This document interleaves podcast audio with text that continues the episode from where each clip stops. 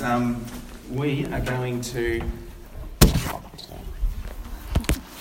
Uh, we're going to be uh, looking at that chapter um, in some more detail tonight, Leviticus chapter 17. And uh,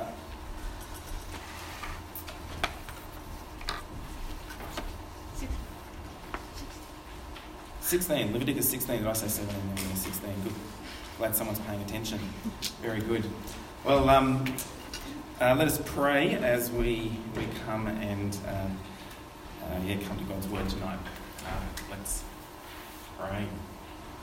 Our Heavenly Father, we give you thanks that we live on this side of the cross. Uh, that our Lord Jesus is um, the sacrifice that takes away our sins. And we pray that as we look at these ancient words tonight, uh, help us to understand them, help us to see how they are about Jesus. And uh, we pray that our hearts might leave here being super thankful for Him. Amen. Well, I wonder if you have things that you hate doing because you have to keep doing them over and over and over again.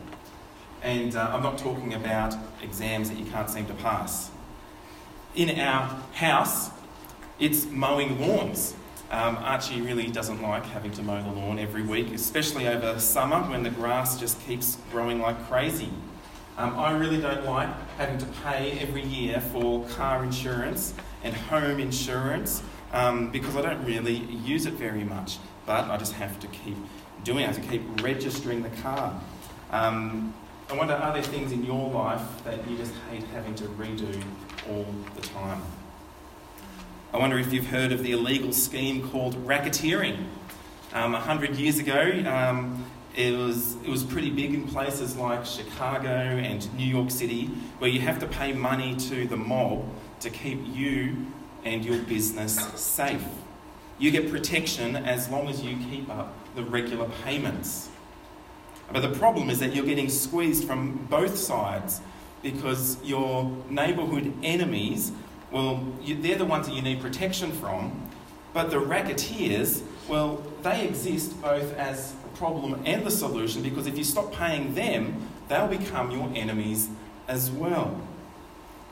Well, Leviticus chapter 16 introduces us to an annual regulation, an annual payment that has to be done every single year or there's going to be trouble. It's called the Day of Atonement. And it's a series of special sacrifices and rituals that happen on one day a year that enable God to live among his people. If you've been here the last few weeks, you'll remember that what Leviticus is all about is living with God. And here in chapter 16, we're right in the heart of the book of Leviticus. God is holy and he cannot live among unholiness. And despite all the sacrifices that we've seen so far in Leviticus, sacrifices that deal with the sin of the people, the sin of the priests, their uncleanness before God, despite all of those sacrifices, all those rituals, what hasn't happened is the cleansing of the tabernacle itself this tent where God's glory, His presence resides among the people, well, it has become polluted. It has been defiled because of its close proximity to unholy people. So the tabernacle needs to have an annual spring clean, a yearly purge.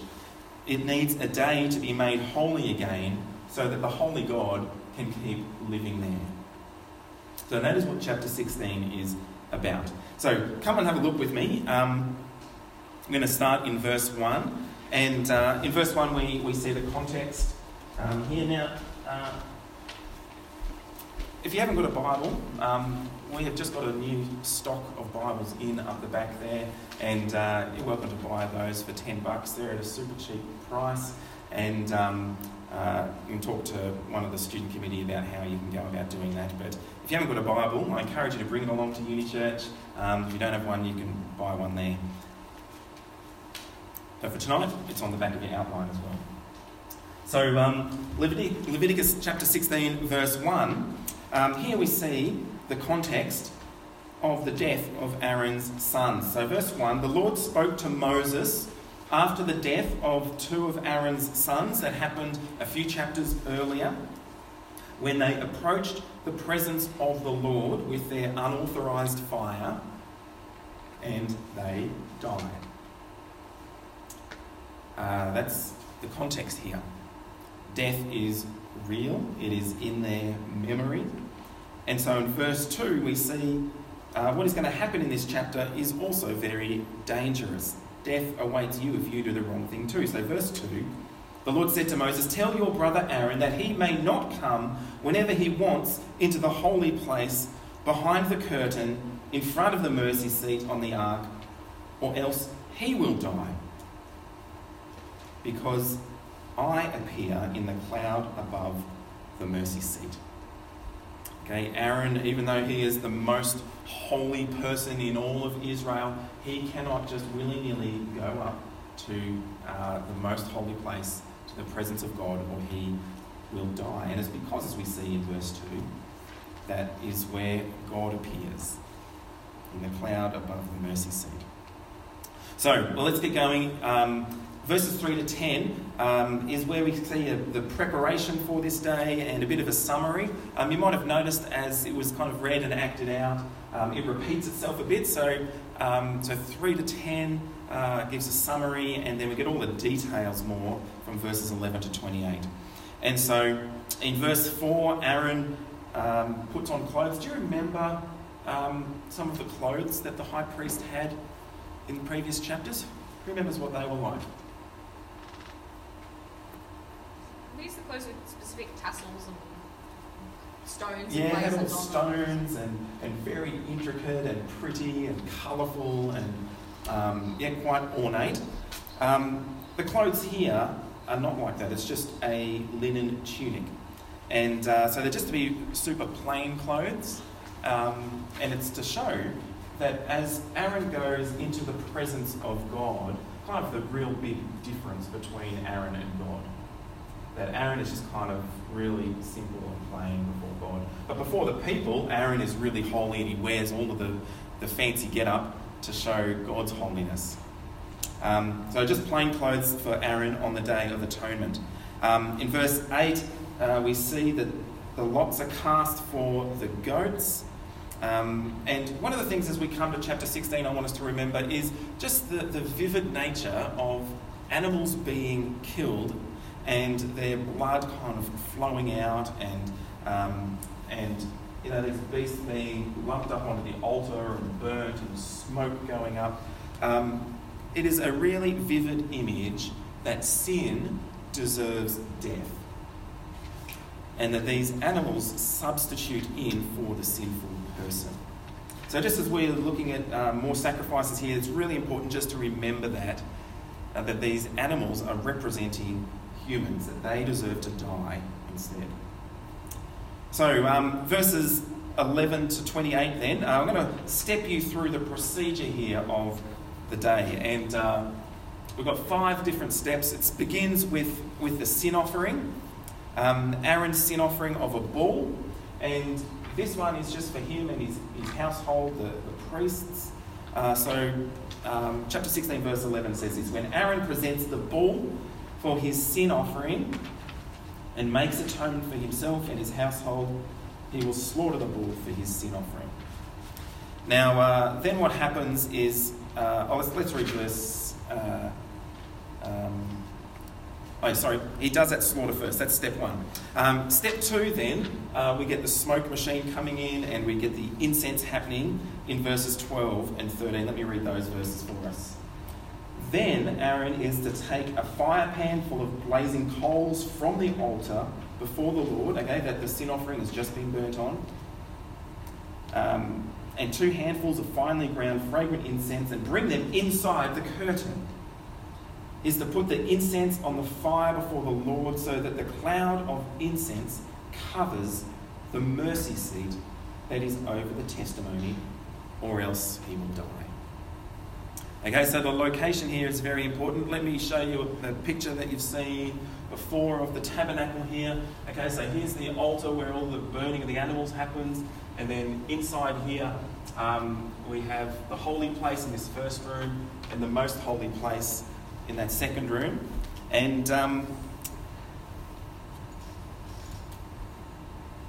and uh, it's yeah, and then inside the most holy place, uh, here's another picture. Okay, so outside here you've got the candlesticks, the altar of incense, and the holy place. So this is where he burns the incense to make the smoke um, as he brings it in to the Ark of the Covenant here. Um, and, uh, and so on this ark, you've got two um, cherubim, two angels. You've got the mercy seat here, and uh, then you've got the, uh, the Ark of the Covenant here that has a few bits and pieces in it, like uh, the Ten Commandments. And so, uh, do, you, do you recall why the cloud has to happen? The, the, the cloud of incense, the smoke? Why does that have to happen? so that he doesn't see the mercy seat or he will die. You don't want to look at God and die. And so, this mercy seat, then, it is really, really important because this is the place where atonement happens. This is where God meets with his people. Okay, so the, the sin offering's been done, the smoke's happened. Uh, next step is the blood splattering. We might just go back a couple of um, slides there. And, uh, and so the blood from the bull is sprinkled seven times um, onto that ark and onto the mercy seat. Uh, have a look in verse 14 with me. He's to take some of the bull's blood, sprinkle it with his finger against the east side of the mercy seat. So the east side, that's just the way in. Um, and so it's just right in front of him there. And he'll sprinkle some of the blood with his finger before the mercy seat seven times. Okay, so blood is being sprinkled. Then the next step, we get to the goats. So we have two goats. Goat number one is for the people's sin offering. Okay, so uh, the bull was for Aaron's sin offering, the goat here is for the people's sin offering. And with the blood from that one, the high priest again goes in and re enters the most holy place. And uh, that happens in verse 15. But have a look at verse 16, we see uh, the reason for it. Verse 16 says, He will make atonement for the most holy place in this way for all their sins because of the Israelites' impurities and rebellious acts. He'll do the same for the tent of meeting that remains among them because it is surrounded by their impurities. So, this goat is atoning for their sin.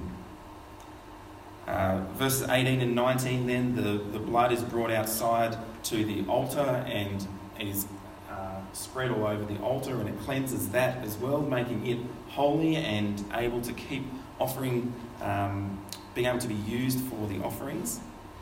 Uh, but then we get to goat number two.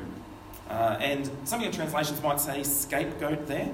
Uh, but let's have a look, chapter 16, verses 20 to 22. When he has finished making atonement for the most holy place, the tent of meeting, and the altar, he is to present the live male goat. Aaron will lay both his hands on the head of the live goat and confess over it all of Israelites' iniquities and rebellious acts, all their sins. He is to put them on the goat's head and send it away into the wilderness by the man appointed for the task. The goat will carry all their iniquities into a desolate land, and the man will release it there. Okay, so what's the go with this goat? Um, well, it is symbolic. Um, as he puts his hands on the goat's head, it's a symbolic transference of sin, saying, um, you know, all of the sin of the people will now go onto this goat, and then the goat is sent off into the desert, symbolizing that the people's sin is being taken right away from them, outside of the camp. Um, now, in some of your Bible translations, you might have seen the word Azazel there. Did anyone have that word? Yeah, a few people have had that. Um, there's a little bit of uncertainty about what that word means. A couple of the options are is that it's just a place in the desert, uh, just the name of the place where they're to take this goat. Um, Others think that it could be the name of a goat demon. Um, I think that sounds pretty, pretty intriguing and fascinating. Um, but most likely, though, it is just uh, simply uh, a scapegoat. that it is the name kind of given for someone who bears the blame of another.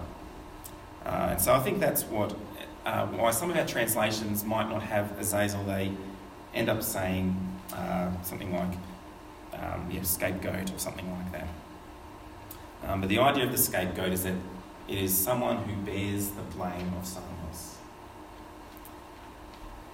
All right, that's step four. Step five, we are back to some burnt offerings then. And so this is where the whole animal is kind of burnt um, as a fragrant and pleasing aroma to God. That happens in verses 23 and 24. Uh, now, as we keep going into verse 29 to 34, we see kind of as this whole chapter is wrapped up, this whole day, this celebration is wrapped up, we get instructions for how they are to do it. So join me, verse 29. This is to be a permanent statute for you.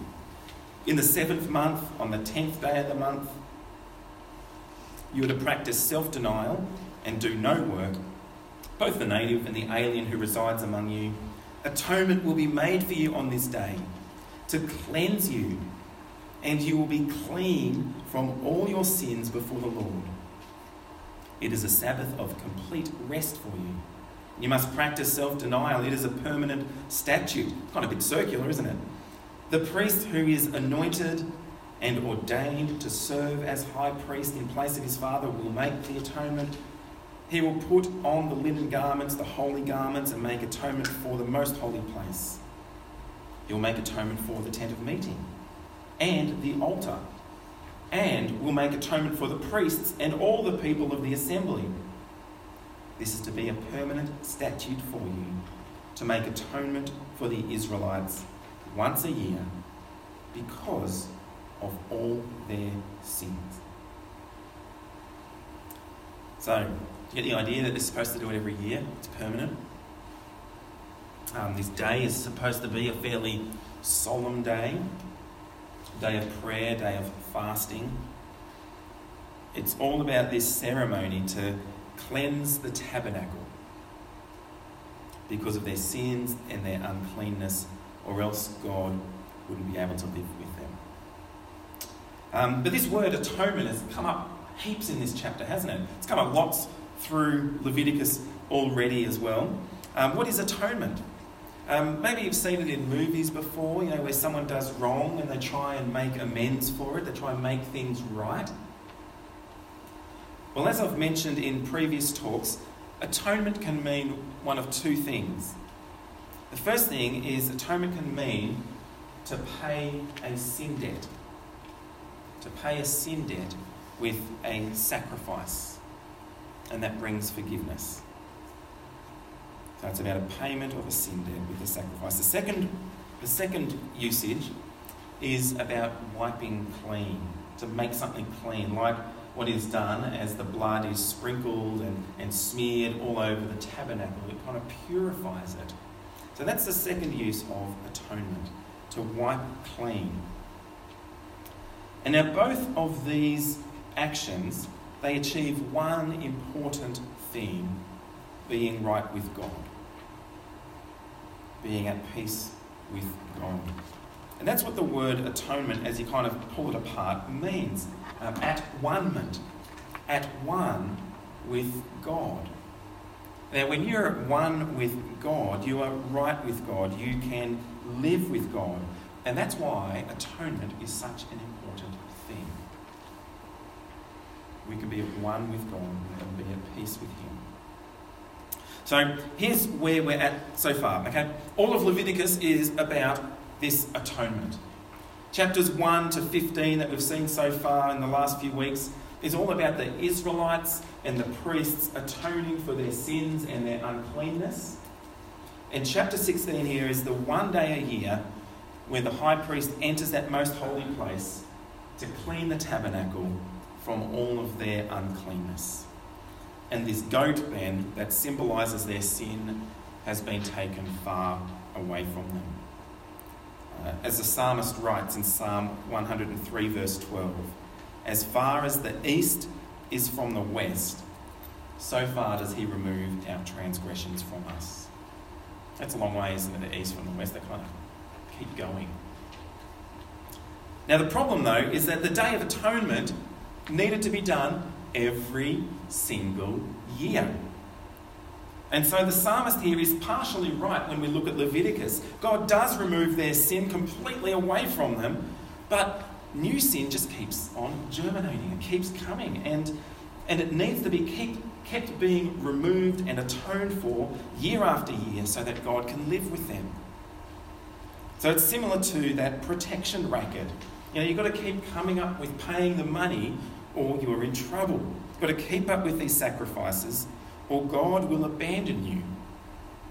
Or in his holiness, he will destroy you. And so, if you lived back in those days, well, you'd be hoping for a proper solution, wouldn't you? An eternal solution. So, you didn't have to keep going through all of this elaborate ceremony year after year. You'd long for an end to this divine racketeering, if I may be so bold as to call it that. And in the cross of Jesus Christ of Nazareth, that is exactly what happens. God secures eternal atonement for all who put their trust in him. Because as the Apostle Paul writes, Jesus himself is the mercy seat. That's a strange name to call someone, isn't it?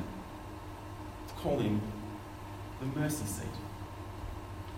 Well, here's what Paul says in his letter to the Romans. Um, picking up this, Levit- this language from Leviticus, Romans 3.25, God presented Jesus as the mercy seat by his blood. Now, some of your translations might not say that. The, the newer Holman translations do. Um, but some others might say propitiation. NIV, I think, says sacrifice of atonement. That God presented Jesus as the propitiation by his blood, or the sacrifice of atonement by his blood. Now, they are really great translations. They're helping us to understand what um, is being meant here. But by using mercy seat, uh, it's a bit more literal and it helps us to understand that Jesus is the place of atonement. Okay? It helps us to think back to the most holy place in the temple, uh, in the tabernacle, where God meets with his people, where God's wrath at sin is satisfied by Jesus' sacrifice. And uh, we see this fleshed out even more in the book of Hebrews. Now, we're going to read through a few chunks of Hebrews here now. Um, and so stick with me. Um, if you've got Hebrews in your Bible there, you should have Hebrews if you've got a good Bible. and um, you can turn there, chapter 9. And uh, what we see in Hebrews is, is Jesus is not just the mercy seat, he's not just the place of atonement, he's also the priest who offers the sacrifice, and he's also the sacrifice too. So he's all three things. Okay? He's the sacrifice, he is the priest, and he is the mercy seat. So, Hebrews chapter 9, verse 1. Now, the first covenant also had regulations for ministry and an earthly sanctuary. I think these verses might be fairly familiar to you. Verse 2 For a tabernacle was set up, and in the first room, which is called the holy place, with a lampstand, the table, and the presentation loaves. Behind the second curtain was a tent called the Most Holy Place. It had the gold altar of incense and the Ark of the Covenant, covered with gold on all sides, in which was a gold jar containing the manna, Aaron's staff that budded, and tablets of the covenant. The cherubim of glory were above the ark, overshadowing the mercy seat. It's not possible to speak about these things in detail right now. All right, well, let's go on to verse 6. With these things prepared like this, the priests entered the first room repeatedly, performing their ministry. But the high priest alone enters the second room, and he does that only once a year. Never without blood, which he offers for himself and for the sins of the people they had committed in ignorance. Okay, is that sounding familiar? Okay, so that's the old way of Leviticus. As we jump down to verse 11 now, here's the new way of Jesus. Chapter 9, verse 11 But Christ has appeared as a high priest of the good things that have come. in the greater and more perfect tabernacle, not made with hands, that is not of this creation. He entered the most holy place once for all time, not by the blood of goats and calves, but by his own blood, having obtained eternal redemption. And you see Jesus here as the priest and the sacrifice. Uh, keep jumping down a bit more with me. Hebrews 9, verse 25. He did not do this to offer himself many times, as the high priest enters the sanctuary yearly with the blood of another. Otherwise, Jesus would have had to suffer many times since the foundation of the world. But now he has appeared one time at the end of the ages for the removal of sin by the sacrifice of himself. And the result? Jump down with me to chapter 10, verse 11. Here is what Jesus achieves as the priest and as the sacrifice. Chapter 10, verse 11. Every priest stands day after day ministering and offering the same sacrifices time after time, which can never take away sins. But this man, Jesus, after offering one sacrifice for sins forever, sat down at the right hand of God. He is now waiting until his enemies are made his footstool, for by one offering he has perfected forever those who are being those who are sanctified. By one offering he has perfected forever those who are sanctified. So verse 19 Therefore, brothers and sisters, since we have boldness to enter the sanctuary, okay, we can enter that sanctuary just like the high priest did, but he's talking about the heavenly one here in, in Hebrews. We can enter the sanctuary through the blood of Jesus. Verse 20, he has inaugurated for us a new and living way through the curtain, that is, through his flesh and since we have a great high priest over the house of God, let us draw near with a true heart in full assurance of faith, with our hearts sprinkled clean from an evil conscience and our bodies washed in pure water. Friends, I want you to see here just how wonderful Jesus is. With his substituting and atoning death, what it has achieved. Through trusting Jesus, we can go right into the presence of God and not die. That's a good thing, isn't it? Because we have been forgiven and we have been cleansed through and through. And friends, know if, if you're someone who has put your trust in Jesus, this is how God sees you. He welcomes you into his presence. Holy, clean, perfected forever, sprinkled clean. Isn't that a wonderful truth? Now, there are lots of things that people try to do to get on the right side of God, to secure atonement with their own hands. They might do lots of religious acts like going to church regularly, giving money to the poor. They might do lots of praying, or it might be through moral efforts, being a good person or living an upright life or doing some kind of penance to pay God back for his blessings to us or trying to bargain with God. Um, you know, God, I'll, uh, you know, if you do this for me, I'll do that for you. There are lots of things that people try to do to get on the right side of God, to try and atone for their own sin. But it's only Jesus that works. Only Jesus brings us close to God. Because it's only His blood that can wash us clean. It's only His sacrifice that can really pay for our sin and, and take it away from us as far as the east is from the west. And if there was another way apart from Jesus dying, I think God would have thought of it.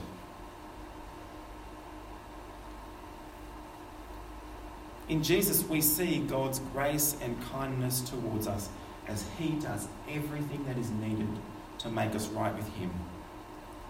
Jesus is the sacrifice, He is the priest, He is the mercy seat.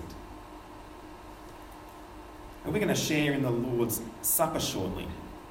In the Lord's Supper, we, we have bread or a bit of cracker, um, and we have some juice. The, the bread or the cracker symbolizes that Jesus' body was broken for you. His flesh was torn, just like the curtain in the temple was torn, declaring that access to God is now possible for everyone. No more priests, no more sacrifices. We have unfettered access to the God of the universe 24 7.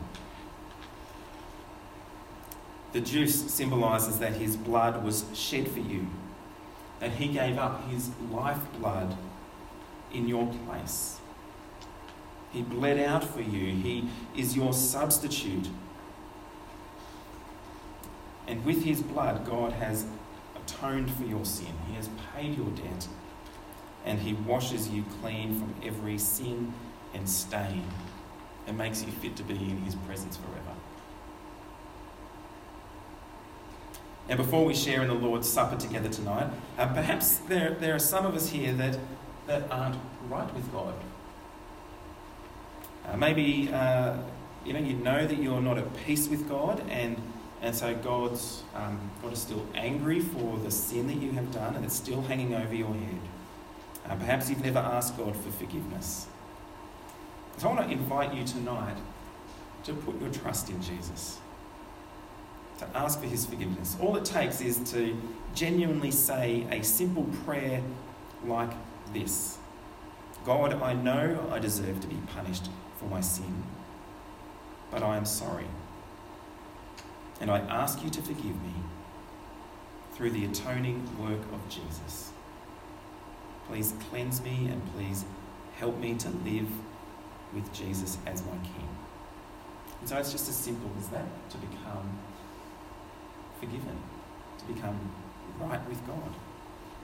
I was speaking with someone just on Monday night this last week who told me that they met a man who became a Christian through reading Leviticus chapter 16. Isn't that remarkable? Um, he was a Jewish man, and so he kind of knew a whole lot of this stuff. Um, but as he read Leviticus 16 and then as he read Hebrews, he saw that it was just so clearly about Jesus that he put his trust in him. Um, and we're all going to pray that, that little prayer that I said shortly, um, but we'll do that after question time, and then we'll share in the Lord's Supper together. And, uh, and the Lord's Supper is for everyone who calls Jesus their Lord, everyone who has put their trust in Him, in Jesus, the sacrifice, the priest, the mercy seat, who once for all has brought eternal atonement. Um, for the moment, we're going to have question time. So I wonder if um, there are things that you might like to ask. Yes, Lily?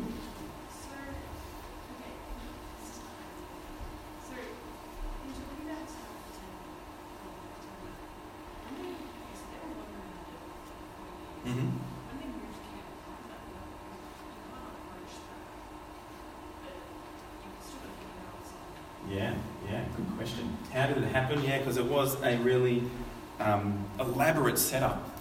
Um, it took a long time to set it up, and it took a long time to pack it down as well. But what happened?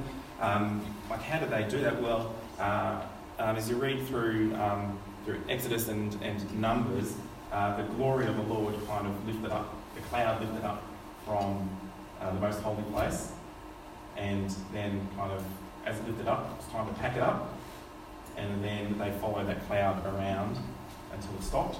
And they're like, all right, let's roll out the swag again, let's, let's get it all set up.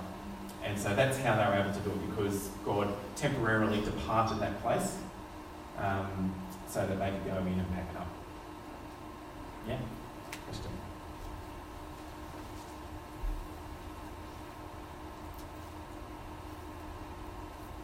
Yes, Tom. Um, the livestock used in passage read today, who, uh, so there's the bull that was specifically. Yep. Yep. And, and the rest of it. Yeah. Um, that comes from a farmer, doesn't it? Hopefully it was my neighbour's, not mine. No.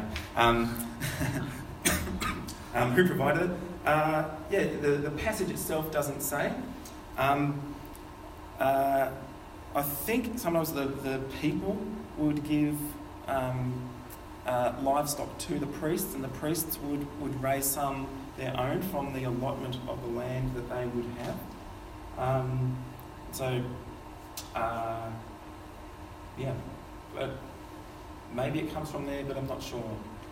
Um, I'm not sure because when it talks about the people's sin offering, you think that it um, maybe it should come from them, but maybe it comes from the um, yeah from the from the herd or the flock of the um, priest. I'm not sure.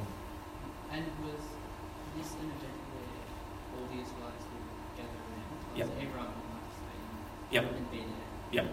Yep, the whole nation should. And so as they grew in size and kind of spread out, it got a lot harder to do that. Um, and particularly because it was only one day. So there were three other um, feasts or festivals that were kind of week long ones that they would come for. Um, but, the, but yeah, the, I think the, the Day of Atonement one really slipped off the radar um, for quite a bit. Is Karis? Um, when Aaron lays his hands on the head of the live goat and confess over it all the iniquities of the people, Yep. like I don't imagine Aaron would literally stand there and say everything with thousands upon thousands of people. Was there like a formula or a part of the Jewish tradition that kind of evolved that was like, I am pronouncing all the sin, Mm. and that was it? Like, what did that? Yeah. Yeah, um, I don't know. Uh, good question. Um, but yeah, I think that he wasn't actually there No. saying, um, you know, Ben did this and uh, we're going to confess that right now. Um, but I think, it, yeah, they probably had uh, yeah, something that they would say that, you know, now we, we, yeah, we confess all of the sin um, of the nation. Yeah. yeah. But, yeah. I don't know, Mark, if you Isn't that what we did in our prayers? We did. Confessed all of our sins to Oh, yeah. Yeah. Yes, we did. There was a, Laid it on Jesus. yeah. It was a, a corporate praying, and so as, um, uh, yeah, as, um, oh yeah, Liz, you, you were praying that one. Um, so as Liz was praying, she's using the we language and, you know, confessing our sin. And we ask God for forgiveness. So, yeah, guess it's a similar kind of thing.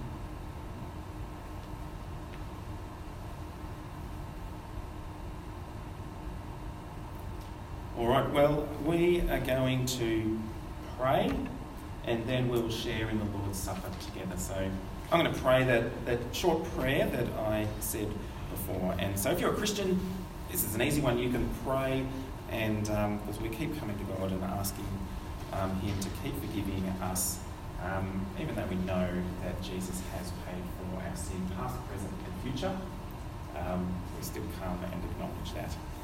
And uh, if you're not a Christian, you can pray this as well if you would like to put your trust in Jesus tonight, and that'd be a wonderful thing. So I'll go slowly, and you can just echo with this in, your heart um, if you want to pray. God, I know I deserve to be punished for my sin, and I am sorry. And I ask you to forgive me through the atoning work of Jesus. Please cleanse me. Please help me to live with you as my King.